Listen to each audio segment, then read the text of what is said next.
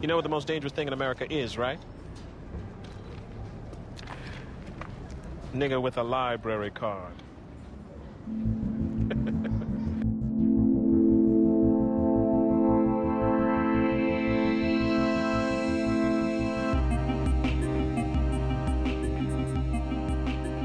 This is the Most Dangerous Thing in America podcast, a show in which we talk about black books, uh, and they're talked about by a black author. And you can listen if you're black or not black. This week on the podcast, we are talking about Richard Wright's posthumous novel, The Man Who Lived Underground. It was originally published in 1942 as a short story, but it was uh, drastically changed after being rejected as a novel. So it's been published now in 2021 and I bought it and read it uh, kind of on a whim. And uh, I thought I knew a lot more about Richard Wright than I did, so I also had to go read about Richard Wright and Ralph Ellison and kind of learn more about uh, their careers and work and a few other things too, because it reminded me of a couple pieces of work. So I, I kind of thought I knew the general um, th- themes that Richard Wright talked about and wrote and uh, dealt with his whole career.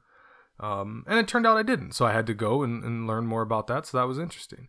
All right. So a, a quick, lightning quick synopsis of this novel is that uh, our main character, Freddie Daniels, really the the character of the novel, uh, he's he gets off work. He's accused of a crime, picked up by the police, uh, rushed down to the police station, and then um, some hijinks ensue, and he escapes quite literally into the underground. He escapes into the sewer system via a manhole um, and then, and then he has an awakening when he's in the sewer system. He he undergoes a true awakening. Um, so, how are we going to discuss this novel? We're going to talk about kind of just the beginning, middle, and end. Not kind of, that's exactly what we're going to do. The beginning, middle, and end. And then we're going to talk about uh, the essay that Wright penned to go along with this novel called uh, Memories of My Grandmother, which kind of explains stuff a little bit too much for my taste, but that's that's the way it is. So, all right, the beginning of this novel is um okay, so let's just talk about the overall structure first of all. Part 1, part 2, part 3. Part 1 is above ground before everything I just described before he goes into the sewer system. Part 2 is the sewer system, the underground life of Freddie Daniels, and part 3 he comes back above ground. Sorry, spoiler alert. Um I'm assuming you've read the book. Okay, it, there will be spoilers. So if you've not read the book, or if you care about spoilers, but really you shouldn't care about spoilers. That's not why the books are great, right? The plot is just a device. Uh, okay, so the opening of this book is very difficult to read, kind of a little bit cringy in a way. Um, and, uh, well, let me just start out by saying that in reading the afterword, I found out that the reason the book was rejected is because they thought maybe white audiences wouldn't take, uh, wouldn't wouldn't be interested in reading about black people's trouble with the police. Surprise, surprise. Um, especially 70 years ago. And I got to say that as a black person in 2021, I am not particularly interested in reading this um, because for well for two reasons. Uh, I, I don't really love reading about black pain. I don't need everything to be escapism, but I think that at this point, um, if there are let's say two reasons why you you read narratives like this. Um and there are more than two reasons but these two reasons. Um one to call attention to injustice which i'm well aware of and and don't need to be made more aware of um at least not in this in, in this kind of way. And two um these these uh narratives are true and they're a reality for black people already. So if you're already living the reality, you don't necessarily want to go and read about the reality. That being said, of course, these things are important, should be published, people should read them. And so it really comes down to the treatment of this subject. And that's really the problem with this opening, this uh, first part of the novel. It feels melodramatic. The treatment feels melodramatic, not the not the not the um the plot points or what's happening to Freddie Daniels, not the idea that this could happen. It does happen. It has happened to many black people. Um, every black person I imagine has some story about the police where things went awry. I know I have more than one. So, um, that's not the issue here. It's just that there's something about Freddie Daniels in particular being a uneducated black man that makes it feel like uh, so much more melodramatic because you're sitting there watching him be completely unaware of what's happening to him, and um, you kind of want to just yell out. You want to be the proverbial, the stereotypical black person in the movie theater yelling, "Watch out, Freddie!" Whereas if you're watching a character who is more aware of their surroundings, um, I suppose it would be more like watching a person drowning. Uh, in this scenario with Freddy, we see him drowning and he doesn't even know he's drowning. Maybe like, yeah, the sharks are just circling him, but he's blissfully unaware, at least for about 30 pages. He kind of just thinks, uh, ah, well, this will all work out. Um, there's something just more upsetting about it. And, uh, yeah, didn't love that part. Didn't love that part. A different treatment would have been better, I think. Um, you also get the sense that Richard Wright was kind of wrestling with what themes to include. Um, so in the essay, and I didn't want to skip ahead to the essay, but I'll go ahead and skip ahead here for a second. He only talks about the race theme because he discusses the themes in the story. He only talks about the race theme very briefly. He says, Still another theme, suggested in a rather muted way, is the problem of the Negro. After all, Fred Daniels is a Negro, and Negroes in America are accused and branded and treated as though they are guilty of something. They don't know what they've done to be treated so. All of which has made a lot of Negroes write a lot of impassioned books saying, Look here, I ain't done nothing. Give me a break for Christ's sake. So much for that theme. Um, I believe it is a, a, muted way that Richard Wright talks about this theme. That I, I, believe that's true, but muted only in terms of pages, not in terms of um, mm, let's say focus because the first part is certainly focused on that but definitely the amount that's devoted to it is not much. Um, i think it's also interesting that he says a lot of negroes have, uh, have written a lot of impa- impassioned books. I wonder if he counts himself in that you know or counted himself in that because i think that um, reviewers and critics and um, certain certain different writers, maybe you know your Ralph Ellison types, would have said that he that he was uh, one of those very people. But the reason I say he's wrestling with himself is that between Native Son and his next novel, The Outsider, uh, was it 11 years past? At least 11 years past. And um, The Outsider, which I'd never heard of before today. I'd only read Native Son. I'd read 12 Million Black Voices. And uh, I had been familiar with Black Boy, but I had not read it. Um, but uh, The Outsider apparently is an existentialist novel. And the second part of this novel definitely deals chiefly with existentialism. And it's kind of funny. You go from Native Son, then you get the introduction of this book, which deals with race. And then the second part, not the introduction, the first part of this book that deals with race.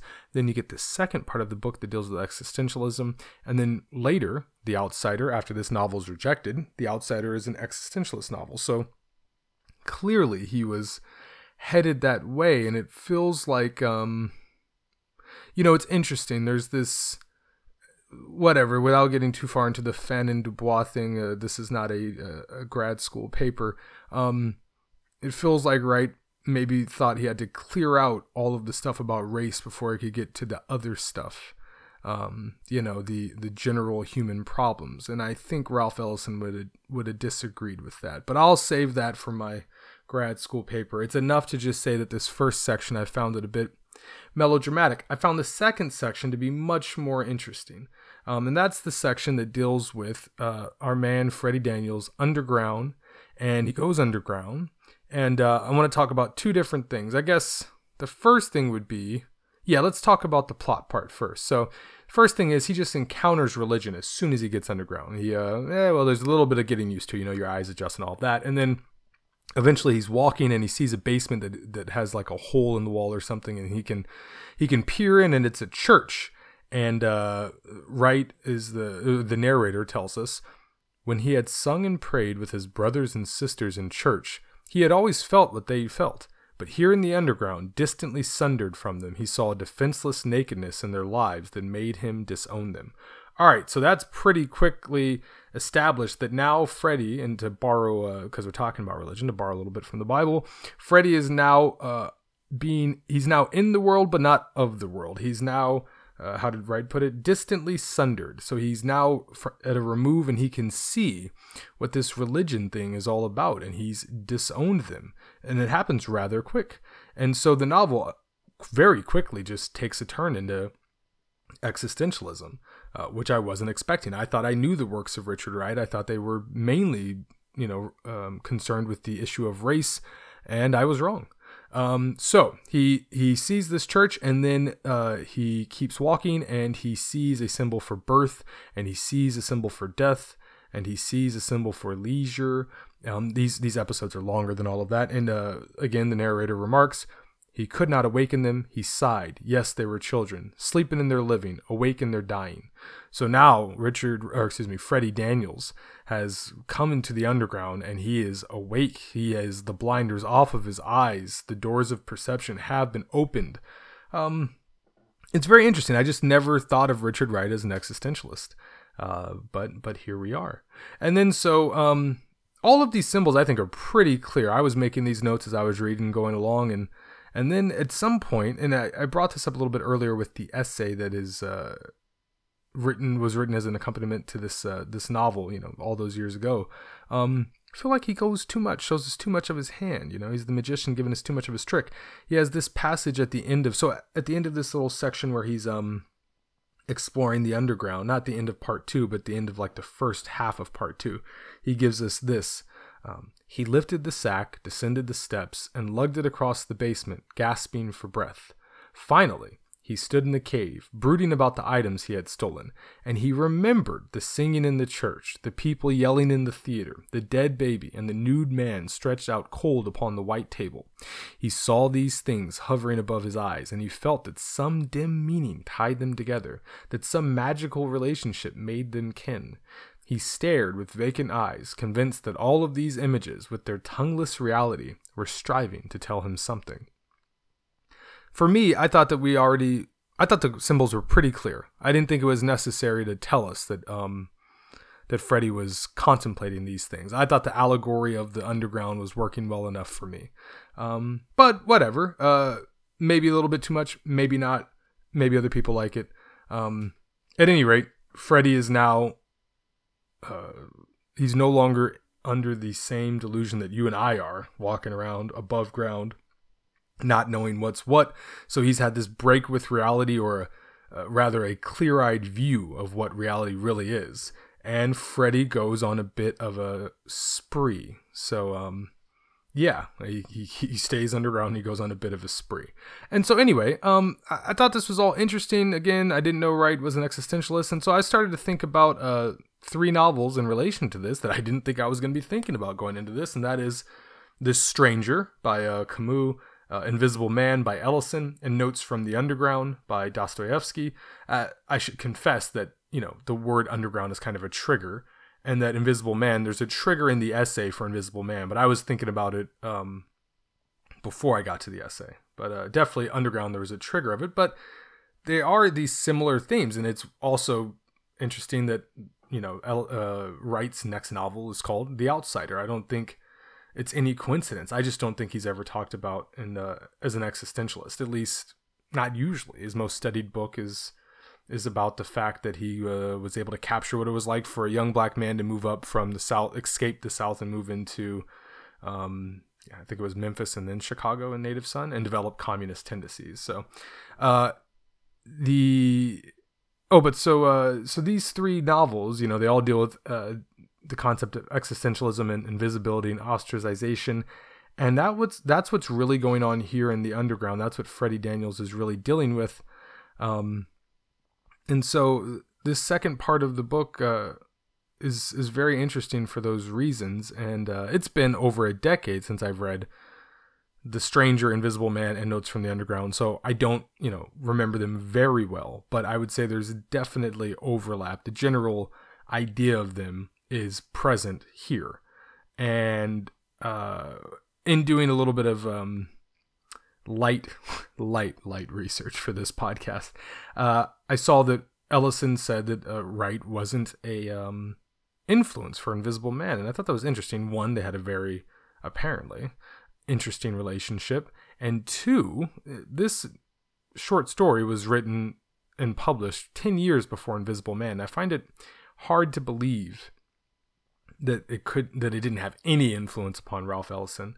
And I also feel like Ralph Ellison went out of his way to have all of his influences all all of the writers he named, none of them um at least in the little you know light research I found were black. So I thought that was very interesting. I you know I I think Ralph Ellison really strived to not be pigeonholed as a certain type of anything and certainly not a certain type of black, you know, really beating the drum on the we are not a monolith. And, hey, I get it, you know, like we're not a monolith and that's cool.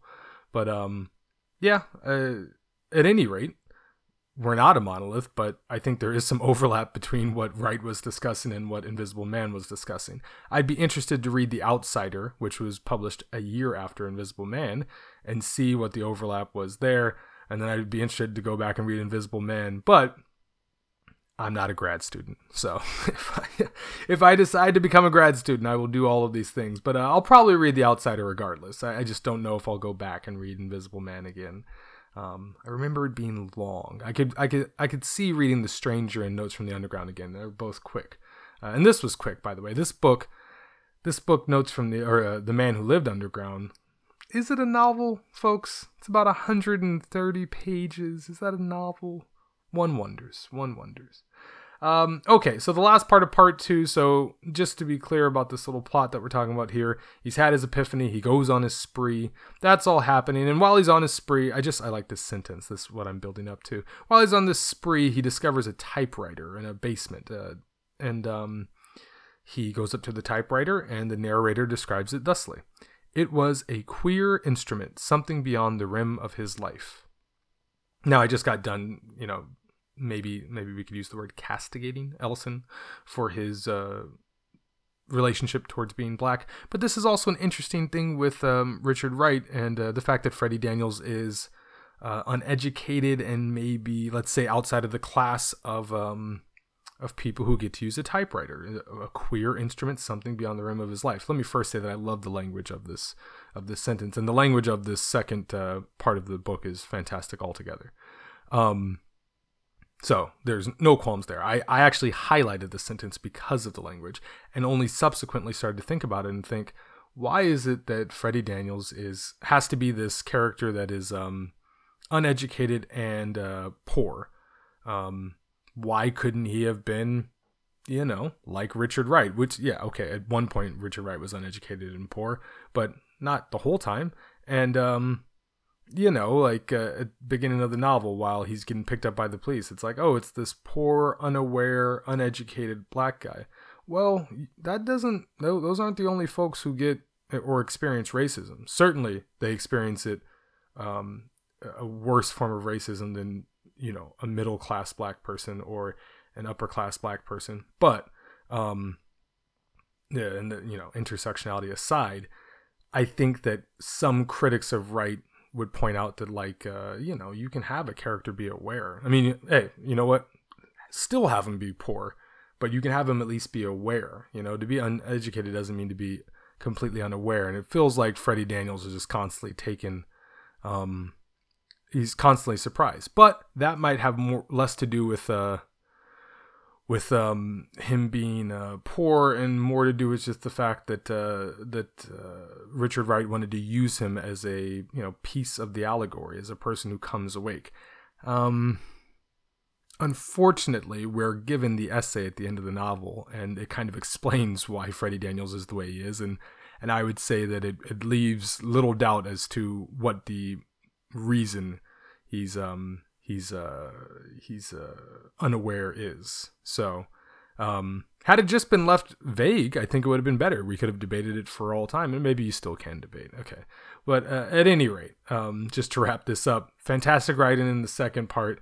Um, the allegory works. It's very interesting. Explores some interesting themes that I didn't think I was going to get out of a Richard Wright novel, and I enjoyed it. Then we get to the third part, and I'm going to be very quick about this we return to the melodrama. Um, it's fine. Uh, it wraps up the novel well, and like the parts that aren't melodrama are good, but there's something just the least bit infuriating about Freddie Daniels in that he's so unaware. Um, naive might even be the better word naive in a way that a person wouldn't be naive um, who had lived where he had lived and you know seen the things he had seen. Um, don't know if a black person would have been that naive at any point. 1942 just doesn't seem like it. Just doesn't seem like it. Not in the city. Not in the country. Not anywhere. It's not like it's not like black people didn't know what's going on don't know what's going on now. So um yeah i don't know. It's an interesting between ellison and wright and uh, their characters who are aware and unaware and their depictions of um different types of black people it's interesting uh, but we'll leave it for the grad students at any at any rate the second part of the novel very enjoyable the third part returns to melodrama and um a little bit less enjoyable, but not a bad uh, conclusion to the novel. Um, and I would say overall, I really enjoyed reading the novel. I read it in about two hours. I blasted right through it. Um, it was an interesting read, plenty of things to think about, even besides like all of the stuff I'm talking about here, which is uh, frankly not really super important to the novel. Like it, if you just left out the idea of like what Wright was trying to get across, um, and just came away with what you took from the novel, you'll be pretty interested. And to that end, I, I, would say you could almost just skip the essay at the end of the novel. I think I was ruined by the essay.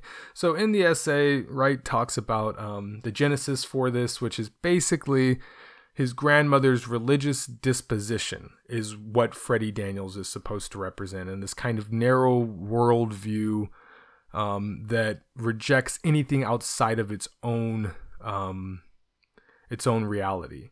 And um, I just I don't think I needed to know that. You know, I think that if you just read the novel and you decided, you know, if you really did the Barthian thing and were like, hey, doesn't matter what the author says, you probably be better. And after I read the, eh, the only reason I read the essay is because he put it in there. there was a an afterword written by a different writer included in the book, which I skipped because I didn't want to be influenced by anything. But because Richard Wright explicitly wrote this essay to be included with this novel, I was like, okay, well, I owe it to the writer. But um, it's colored my enjoyment of the novel. Before I knew about the reason he wrote it this way, I just really enjoyed the existentialist themes and was pleasantly surprised by them. Um, at any rate, the essay covers uh, so memories of his grandmother is what it's called memories of my grandmother it covers the fact that um, his grandmother's religious disposition was incompatible with his own disposition it covers the idea of surrealism and its um, its relationship to black art uh, specifically the blues and other things it uh, it covers jazz and how jazz is um, like kind of a driving force in what Richard Wright's trying to do. He kind of talks about how this this book was kind of conceived like a jazz song. Just, from start to finish, he just was inspired by this vision he had, and he just went out and did it. And um, also talks about Gertrude Stein and a few other uh, a few other European ideas and writers. He talks about Freud and uh, doesn't mention the word existentialism explicitly, but certainly that was there too. So, um, my advice is read the novel and skip the essay unless you are interested in um in knowing what his intentions were. And I think that you'll enjoy it just fine just reading the novel. Um, I know I did. I know I would have, but now I've read the novel and now I've gone down the rabbit hole of Ralph Ellison and Richard Wright and what this one meant and what that one said and eventually I'm going to have to go back and look at what James Baldwin thought about it too and um, trying to figure out who was right and who was wrong. Eh, I don't know. I think I'd rather just enjoy the work. Um, but it's too late now. All right. Uh, so that's going to do it for this episode. Um, next week, I don't know what I'm reading yet. So stay safe, stay healthy, stay black and keep reading.